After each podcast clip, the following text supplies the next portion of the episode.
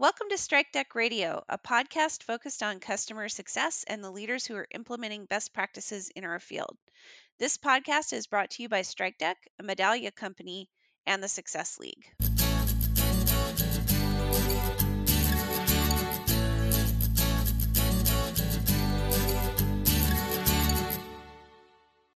StrikeDeck is a customer success automation platform that helps CSMs effectively manage their customer relationships. The StrikeDeck solution enables churn prevention, upsells, and customer advocacy. They use machine learning and predictive analytics to bubble up insights and alerts about customer health, sentiment, and engagement. The Success League is a consulting firm focused on customer success. We work with executives who are ready to build and develop a top-performing customer success team that drives retention and revenue for their organization. We also offer a certification program for CSMs and coaching for customer success leaders. For more information, you can visit our website at thesuccessleague.io. My name is Kristen Hare, and I'm the host of StrikeDeck Radio and the founder and CEO of the Success League. Today's show features Jennifer Griffin, the Vice President of Customer Success for TrustRadius. Like many of you, she is going through the process of transforming a largely reactive customer-facing team into a truly proactive customer success program. And she'll be the first to admit this is a journey, and she's still working through this process with her team. But that said, she's agreed to share her approach along with what has worked with her so far. So Jennifer, thanks for being part of the show today. Thanks so much for having me. I'm definitely excited to talk about where we are on this journey as we go. Cool. Well, I'm always curious about how our guests landed in customer success. So what was your path into our field? Well, it was a bit of a long and twisty road. I actually earned my master's degree in healthcare administration and worked in the field of hospital administration for a bit. I left there and went to own my own business in the meal prep space. So a complete change of pace. And one day I can tell you that story over a bottle of wine. Okay. I love that. And so once I figured out that owning my own business wasn't as glamorous as I'd hoped, I needed to transition into something else. So I was actually introduced to a small startup tech company that my husband knew and landed my first job in the world of SaaS. I initially came in as a CSM, but the role was brand new to the industry. The title was actually community manager. And then we saw that title change as the customer success field started to flourish. So I was in that role for about a year and then transitioned within the same company into more of what you'd probably call a CS ops role and spent the next 9 years managing different teams within the CS ops side of the house. I've also run support teams, so I've touched just about every organization that falls under the CS umbrella.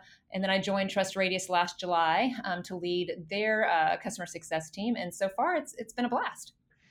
That's exciting. I am going to just briefly, I know we'll talk about it more over that bottle of wine, but I want to go back to your meal prep thing.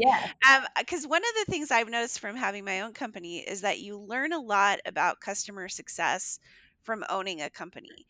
What would you say is your biggest takeaway from owning your own company around the customer success area? So I think the biggest thing was kind of tapping into what does a customer need, right? And kind of speaking to them on more of that individual basis.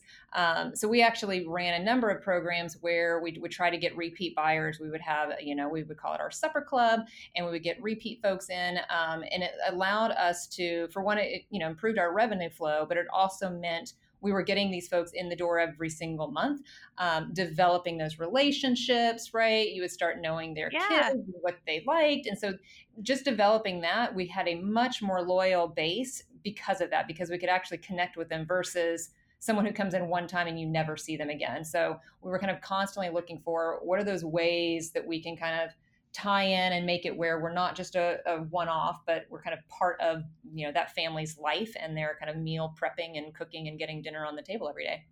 Yeah, that's really cool. I love exploring how some of these entrepreneurship opportunities sort of tie into customer success, because I think people who sort of take a ownership stance toward customer success tend to be really good at it.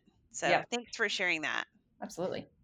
The TrustRadius solution is really customer focused. So tell us what the customer does and how is your CS team structured to serve your own customers there? Sure. So TrustRadius is a customer voice and insights platform. The idea is to help tech buyers make good decisions and help technology vendors acquire and retain customers. So in plain speak, our paying customers today are our software vendors. These vendors are looking for ways to stand apart from the competitors, and TrustRadius helps them to do this by collecting and displaying in-depth reviews that tell their unique narrative. On the flip side, our tech buyers get to utilize all this information at no cost to help make a smarter purchasing decision. And in addition to reviews, we also collect behavioral buyer intent data. So we we actually know how buyers are evaluating, which products they're comparing, and where they are in that buying process. And so vendors can then use that data to fuel their ABM programs, enable their sales team, understand their funnel, and prevent churn. So that's, in a nutshell, what TrustRadius does. And then currently, our CS team is structured where every customer who has paid for our full platform is assigned a CSM. With that, we have a handful of legacy customers who bought pieces of the program, so those aren't full platform, and those are all handled by our account management team. And we kind of split these two teams out so that the CSM team is responsible for being a true strategic partner to our vendors, help them adopt and implement our program, whereas our account management team, they are really responsible for that renewals and upsells piece of the puzzle. Okay, cool. So I mentioned before that we're going to talk about your journey toward becoming a proactive customer success team. But before we get into all of the details on that, tell me why you think it's so critical for a customer success team to be proactive. Sure. So to do that, I think it's important to step back and think about why the customer success model was created in the first place. Yeah. So years ago, there were support teams to handle the tactical one-off issues, and there was onboarding teams to help get customers live, but there wasn't really a role designed to kind of solely ensure that customers were successful with the product. So right. The result was a lot of companies would watch as the customers they worked so hard to obtain would walk out the door. So with that, the solution was fairly simple and one that's been adopted by lots of companies, and that's the creation of a customer success team, where, for them, the goal of any customer success team should be to ensure that their customer base is seeing great value with the products and the services they purchased. And to do this, your CSMs really need to be that proactive partner, right? Working hand in hand with that customer base. The issue with this is while all of this sounds good on paper, what you tend to see is that even with a dedicated team, they still focus on what's in their inbox for the day. So a key client has a tech issue that eats up their day, or an account you were sure would renew just gave notice, and now you're scrambling to put together a save plan. So day by day, you find your day is filled with putting out fires and just reacting to what is coming in. And that they have very little time to think strategically and proactively work on driving those initiatives with the customer base. So really, a reactive CSM is one that just responds to a customer when they have a question, or only pulls together interesting insight right before a big quarterly review. They check the box day in, day out, and just do what's needed to get through the day. In contrast, a proactive CSM is one that is working on that customer behalf, even when they haven't asked for anything. They learn about a new feature or a service offering that would be perfect for their customer. They're busy engaging them to make sure they're one of the first ones to adopt, right? Or they're keeping up with news and industry trends that impact their customer base and send them thought leadership pieces that are relevant, right? So these types of things is what really makes a CSM more proactive. In addition to that, they're also always looking at the health of their portfolio, right? Is there a customer that's really engaged, but they just never show up for a call? In a reactive mode, a CSM might just think, well, that's okay. I'll reschedule and hope they get back on the line next time. But in a proactive mode, a CSM would really realize something's going on, right? This account that used to be engaged is now no longer picking up the phone. What am I going to go and do? How am I going to change? What am I going to do? Am I going to change my messaging? Am I going to flag it, et cetera? And so if you look at proactive versus reactive, in that reactive mode, you're always playing catch up. You're only responding to issues when they've blown up instead of nipping it early on.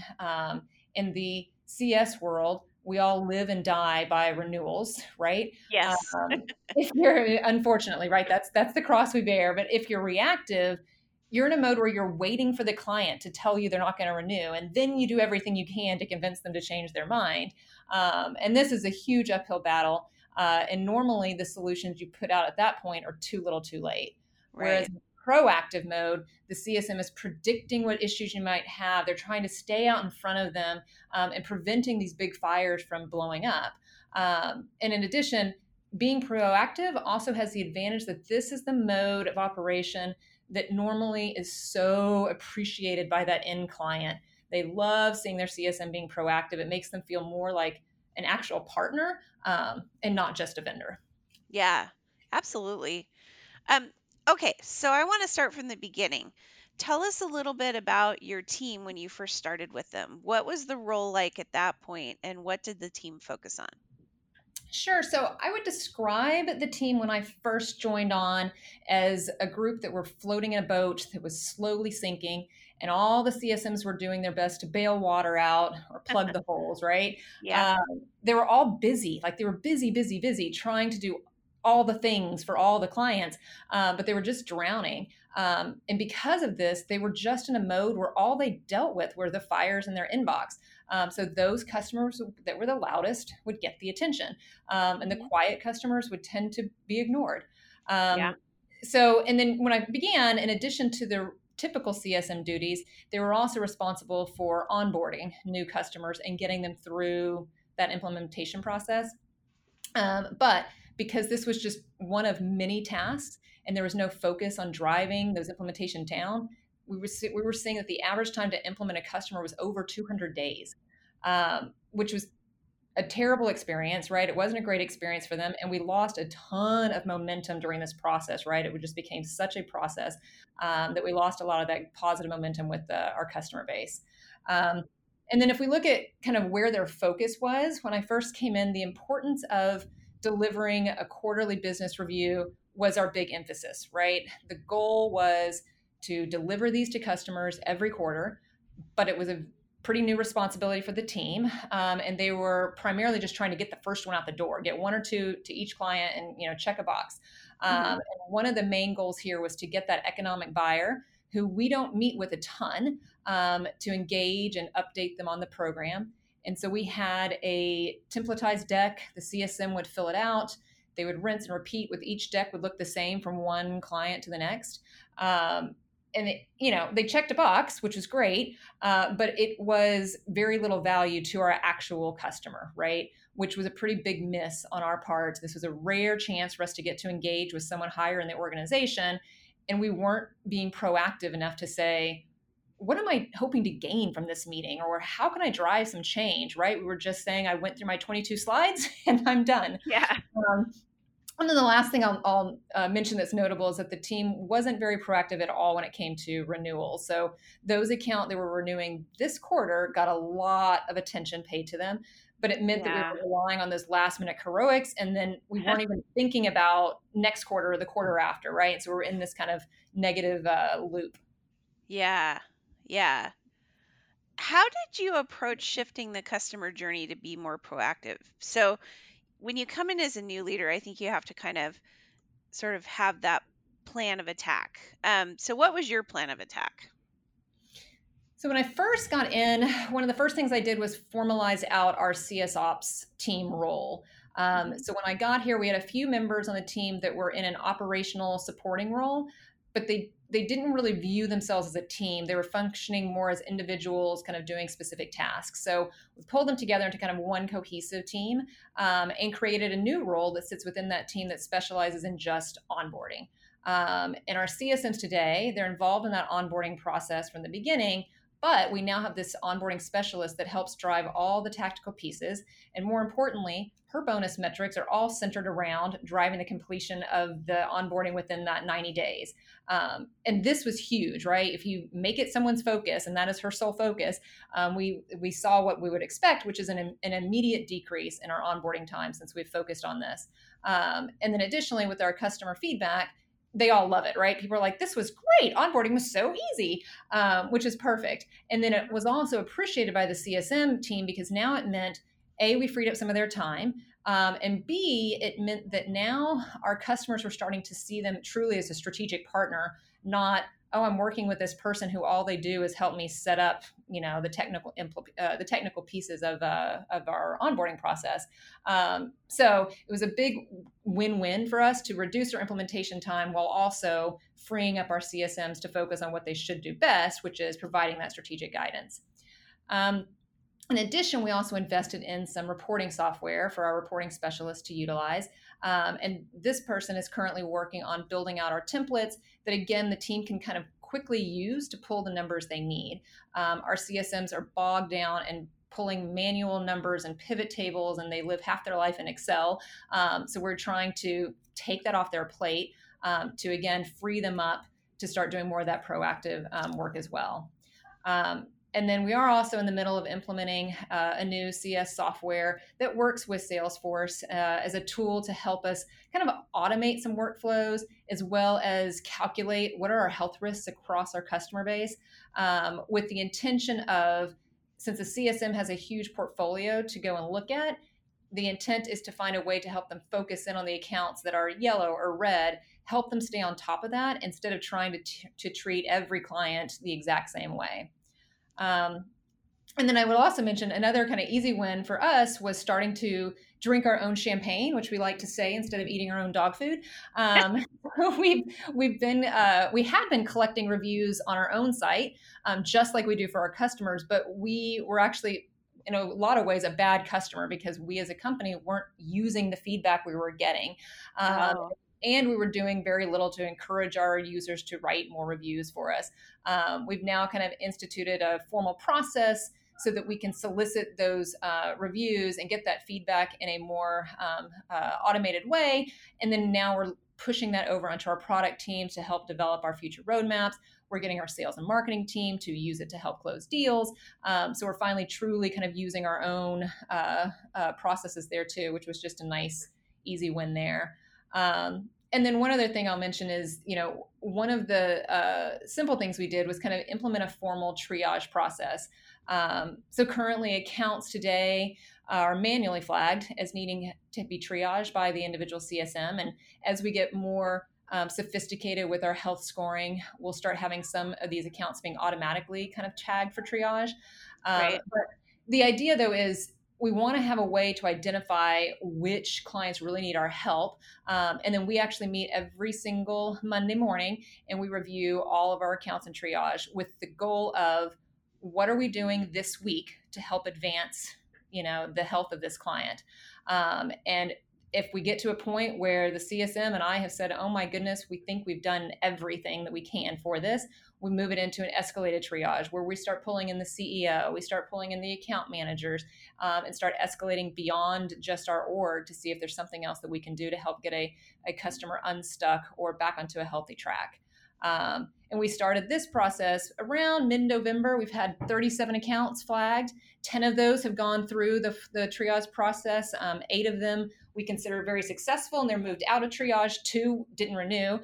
So we consider that an unsuccessful exit, but it's a good sign that we can actually start kind of working these in a systematic manner. And the nice part about having this is that it ensures that an account just doesn't go stale on us, right? In the past, an account would disengage and would go dark and would stay dark until it was like right at renewal. So this way it is, there's no surprises. And that's my big goal is I don't want to be surprised an account doesn't renew, right? We're all going to lose accounts, but we want it to be a no surprise kind of loss. Right.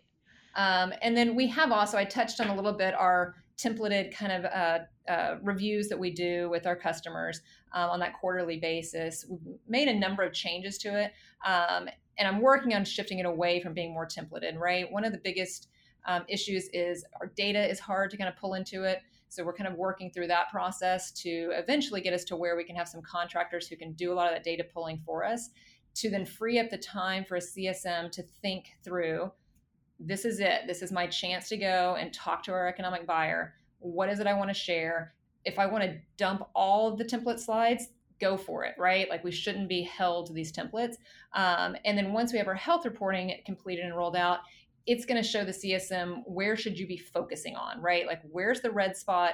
That's what you should be focusing on in your business review, and then kind of go from there. So it'll give them a little bit more guidance instead of just complete the same deck over and over for every single client. Yeah, Jennifer, this is a lot of stuff. Yeah, so just to ask, because I know I'm thinking it, and I'm assuming probably a lot of people in the audience are thinking it right now. How long did it take you to kind of work your way through that list of stuff that you did? So I've been here since July 1. Okay. So it was, so it's a lot of, the first few months, it's always sit in on meetings and calls and figure out like, get the lay of the land, and then start kind of figuring out like, how do we start peeling the onion back and tackling some of these things. Cool. You accomplished a lot of stuff in a really short period of time, I think. Yes. If some days it feels short and some days it feels long. I know. So obviously the biggest shift would have to have been with the people on your team. How did you tackle change management with the group?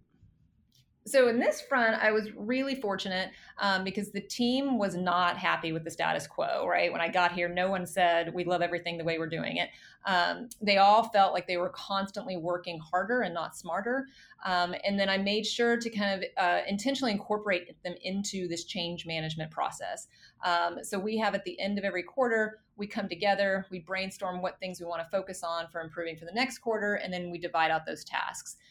So it could be someone takes on the task of updating a deck, or someone works to develop a best practices playbook, but everyone has quarterly goals to help drive improvements across the team. And I've always felt that if you have your team help define the goals, then they'll be more bought into actually making them happen. Absolutely. That is totally true. Everybody who's listening, listen to that point. That's an important point, I think, in this whole thing.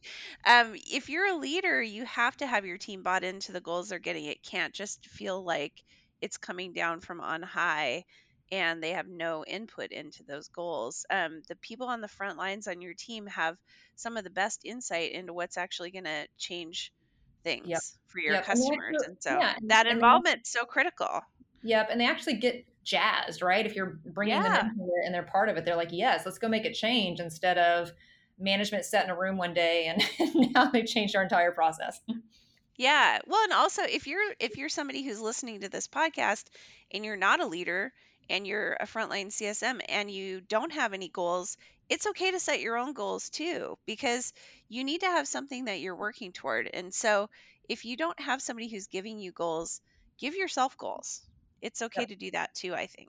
Yeah, I love that. Before we continue with the rest of the interview, we're going to take a quick break for a word from our sponsors. Today, I'd like to talk about one type of consulting engagement we offer at the Success League. Customer success deep dives last between 3 days and 2 weeks and are focused on helping companies plan a customer success program tailored to their organization. Common deep dive topics include metrics and goals, hiring and compensation, customer journey mapping, and segmentation. Each deep dive session includes concrete deliverables like business models and annual plans that you can quickly put to use. If you need help with planning for 2019, a deep dive engagement is a great way to kickstart your efforts. Visit the consulting page on our website, thesuccessleague.io, for more information. I also want to mention StrikeDeck's new Customer 360 template. This free download is the best way to figure out if you're ready for a customer success tool. It is an automated spreadsheet that will help you keep track of all your current customers, generating an individual health score for each one. Quick reports can be easily developed through the Analytics tab, and tasks can be tracked on the Task Manager. If you're looking for a quick, simple to use, yet robust solution for your CS needs, StrikeDeck's Customer 360 template is the tool for you. Download your copy today at strikedeck.com. And now back to our interview. So Jennifer, I'm sure that with a shift like this, the profile of your ideal CSM team member has changed. What are the characteristics that you're looking for now? So for me, an ideal CSM candidate is one that just shows a lot of natural curiosity and a drive to learn more about their clients and the problems they face. So too often, in my experience, CSMs will just talk at a client, but the great ones are ones that ask a lot of open-ended questions. They're able to go off script to address and respond to client issues. It's a hard thing to interview for, but it's definitely a great trait for a CSM.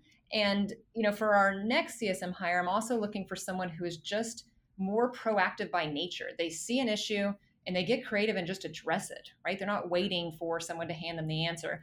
The best CSMs have a natural tendency to want to help their clients, and they get great personal joy out of making their clients successful. So it's always, you know, finding these candidates are hard. When you do, it's this perfect fit, right? You get this person who naturally wants their clients to succeed. And so they're going to go to bat for them and they are going to be proactive. And it just kind of is this symbiotic relationship. So this isn't a question that I gave you a chance to prep for, but I'm going to ask it anyway. Okay. Do you have any interview questions that get at that you'd be willing to share with the audience? You know, it's not so much an interview question as it is asking them to talk about prior experiences, right? Okay. So trying to get at, you know, tell me about when a client was struggling. What did you do to kind of help, right? And if the answers tend to be, you know, I did the playbook. I did these three things, or I did this thing that was really creative, right? I went out and made this thing for them, and then I shared it with the rest of my team, and now we're using it as a best practice, right? So those types of things are what I look for in an interview setting. As we were preparing for this interview, you mentioned that you were using both customer personas and health scores to drive a proactive approach. You touched on what you're doing with health scores, but can you talk a little bit about how you're using customer personas? Yeah, absolutely. So we have identified a handful of personas that tend to utilize our product within a given organization. And we found that when multiple or ideally all of these various personas utilize our product and services, we are stickier and the account is healthier and they tend to be more engaged. Oftentimes what we see is that we'll be heavily engaged with a single persona or a single person in the org. And things might be going great. The account seems like it's on track. And then that person leaves and we are back at square one, struggling to make that connection again. And in the world of tech, we know that people move jobs all the time. And because of this, it's good for us to work with multiple personas so that if one leaves, we still have relationships to leverage. And additionally, for us, a persona might be someone on the demand gen team, while another persona might be someone in product marketing or in CS. And customers who use our product across the org tend to have more success. So this is another reason why it's critical for us to really spread our relationship out throughout the org and not be reliant on one really engaged point of contact. Yeah, I think single points of contact can be single points of failure. Yeah, exactly. So, yeah, it's really important to have points of contact across the organization, but also I think it's at different levels too. And I've seen CS teams have really good luck with having contacts at the buyer level, even though, you know, maybe they're main point of contact is the account manager, it's still good for the CS person to have a relationship there too, just to make sure that, you know, if they need to escalate anything, they have a relationship. And then certainly if anybody leaves, there's a relationship there too. Yep, absolutely. Completely agree. So how have the processes on your team changed to reflect the more proactive approach to customers? So we're definitely still very much in the middle of changing our processes, but what we have done is encouraged our CSMs to be more forthcoming with asking for help. And I think sometimes we're all guilty of suffering in silence and feeling like a struggling client is a reflection on us. So we're working to shift that mentality and make it okay to say, I'm stumped with how to get a client engaged or provide the value that they're looking for. And one of the processes that I'm hoping we can roll out in the near future when we have our CS tool fully in place is to have CSMs in a scalable way continuously monitor their client basis on a few different axes.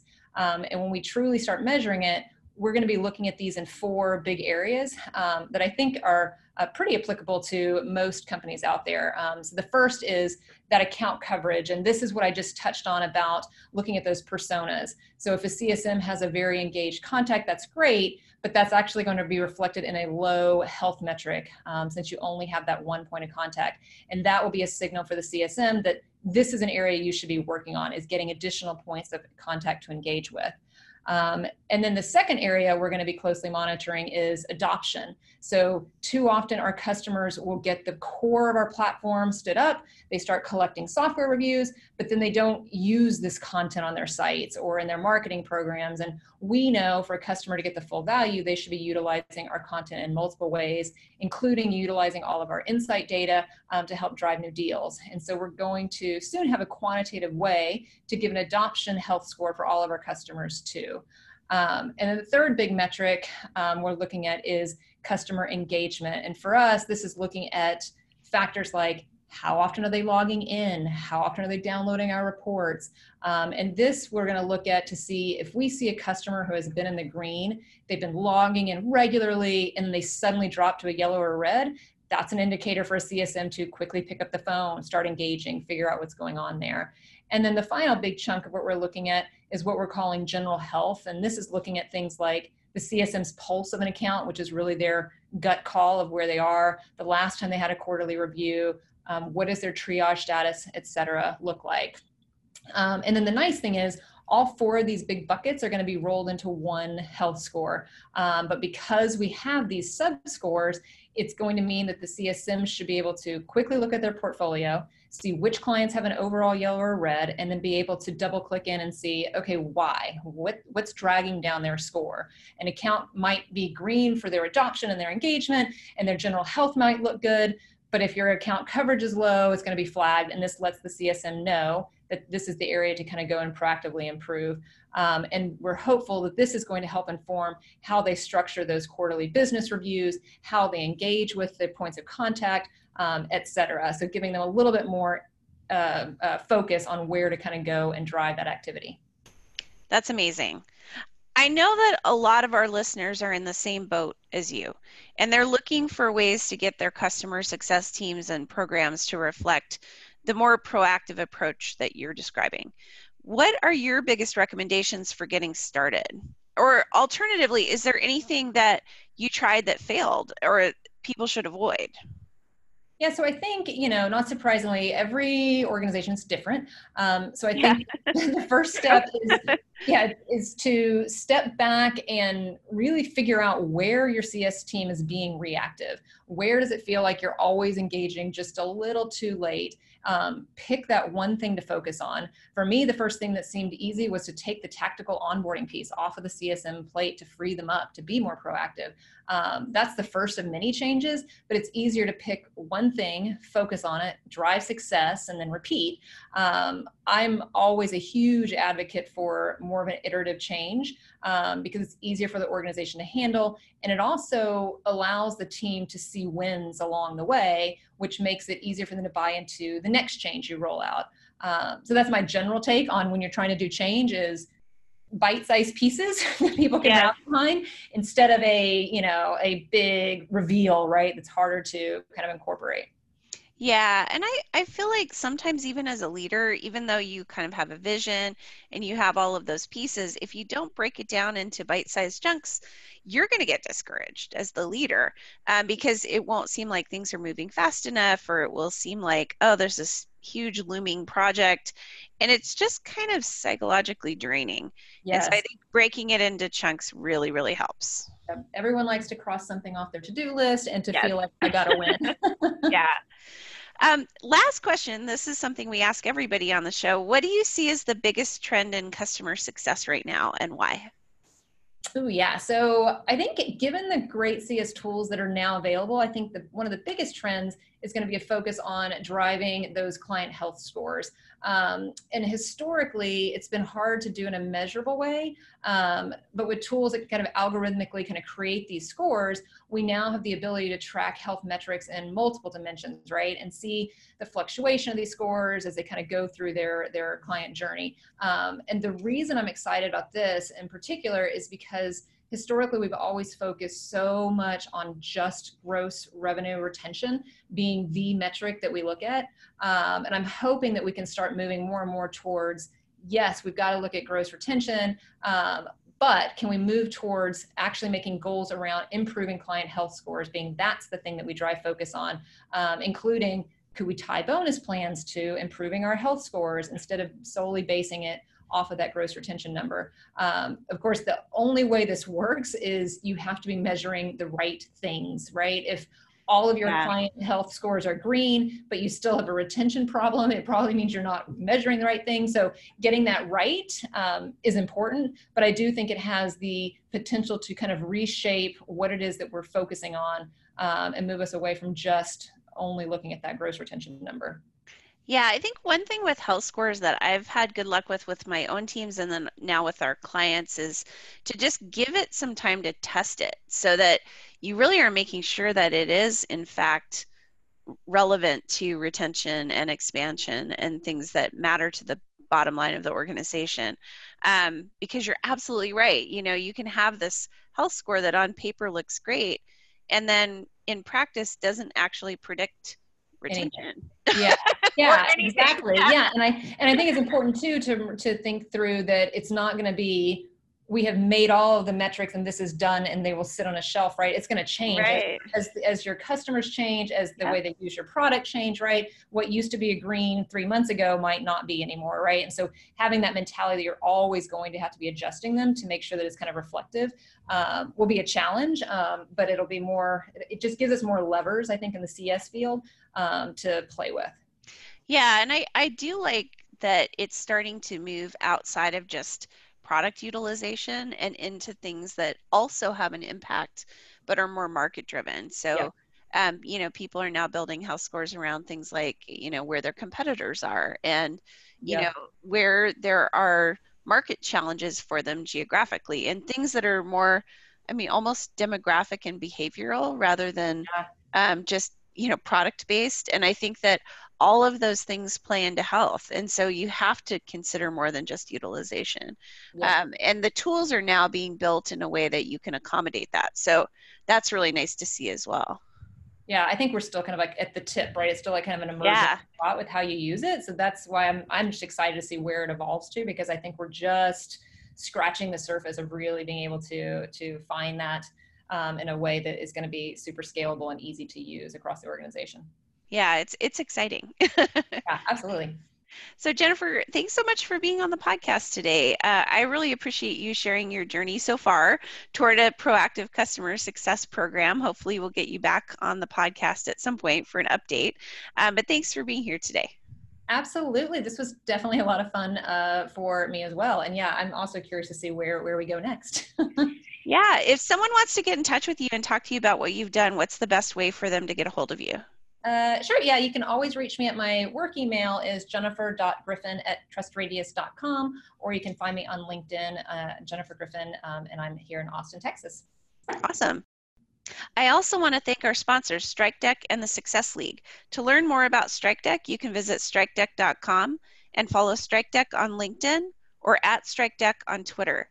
To find out more about the Success League, please visit our website, thesuccessleague.io, and follow the Success League on LinkedIn or @TSLCustomers on Twitter. To get all of the latest episodes, you can subscribe on Apple Podcasts, Google Play, Stitcher, SoundCloud, anywhere else you get your podcasts. And finally, thanks for listening, and we hope you'll join us next time.